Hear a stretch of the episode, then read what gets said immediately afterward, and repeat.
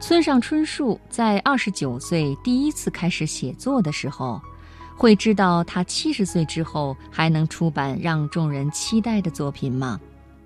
几乎没有人知道人生路程中还有什么彩蛋，路程的终点还会有什么意想不到的事情。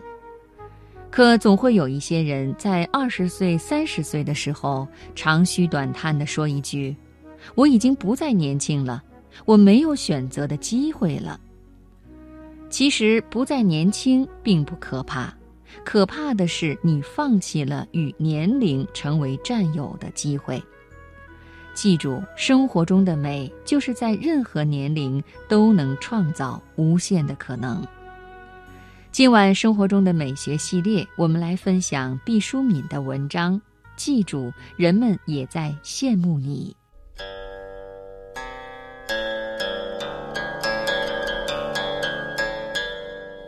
一张琴，一轴画，一朵青花，一方古月，一寸光阴，一壶酒，一纸诗书，一年华。年华，年华，久远的历史，漫长的光阴。寂静之时，放慢生活脚步，享受生活美学。财经夜读，倾情奉献生活中的美学，共享一段诗情画意的典雅人生。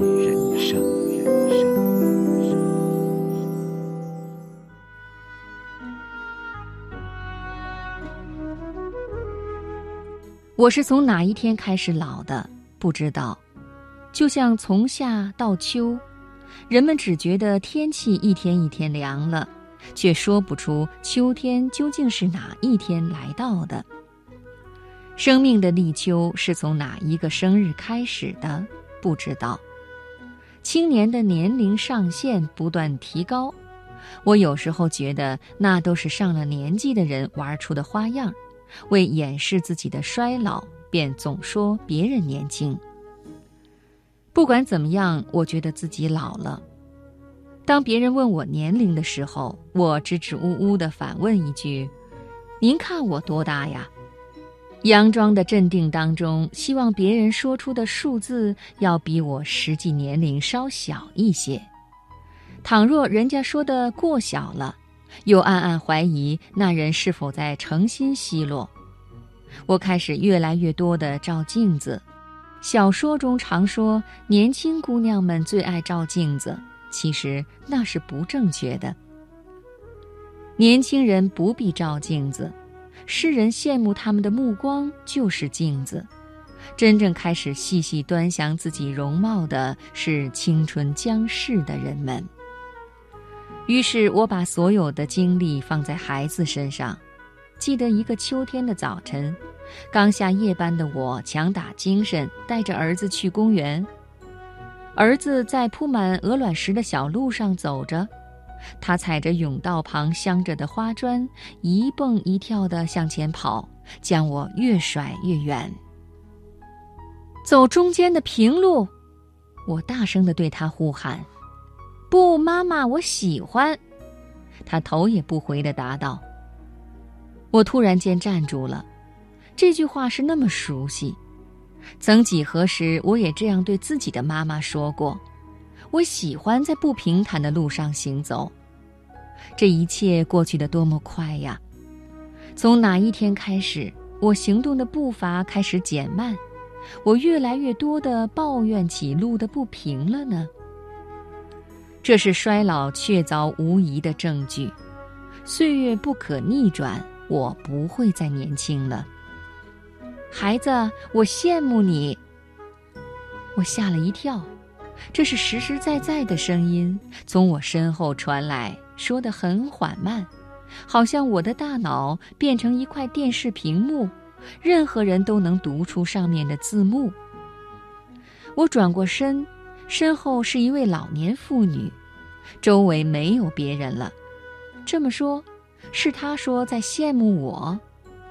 我仔细打量着他，头发花白，衣着普通，但她有一种气质，虽说身材瘦小，却有一种令人仰视的感觉。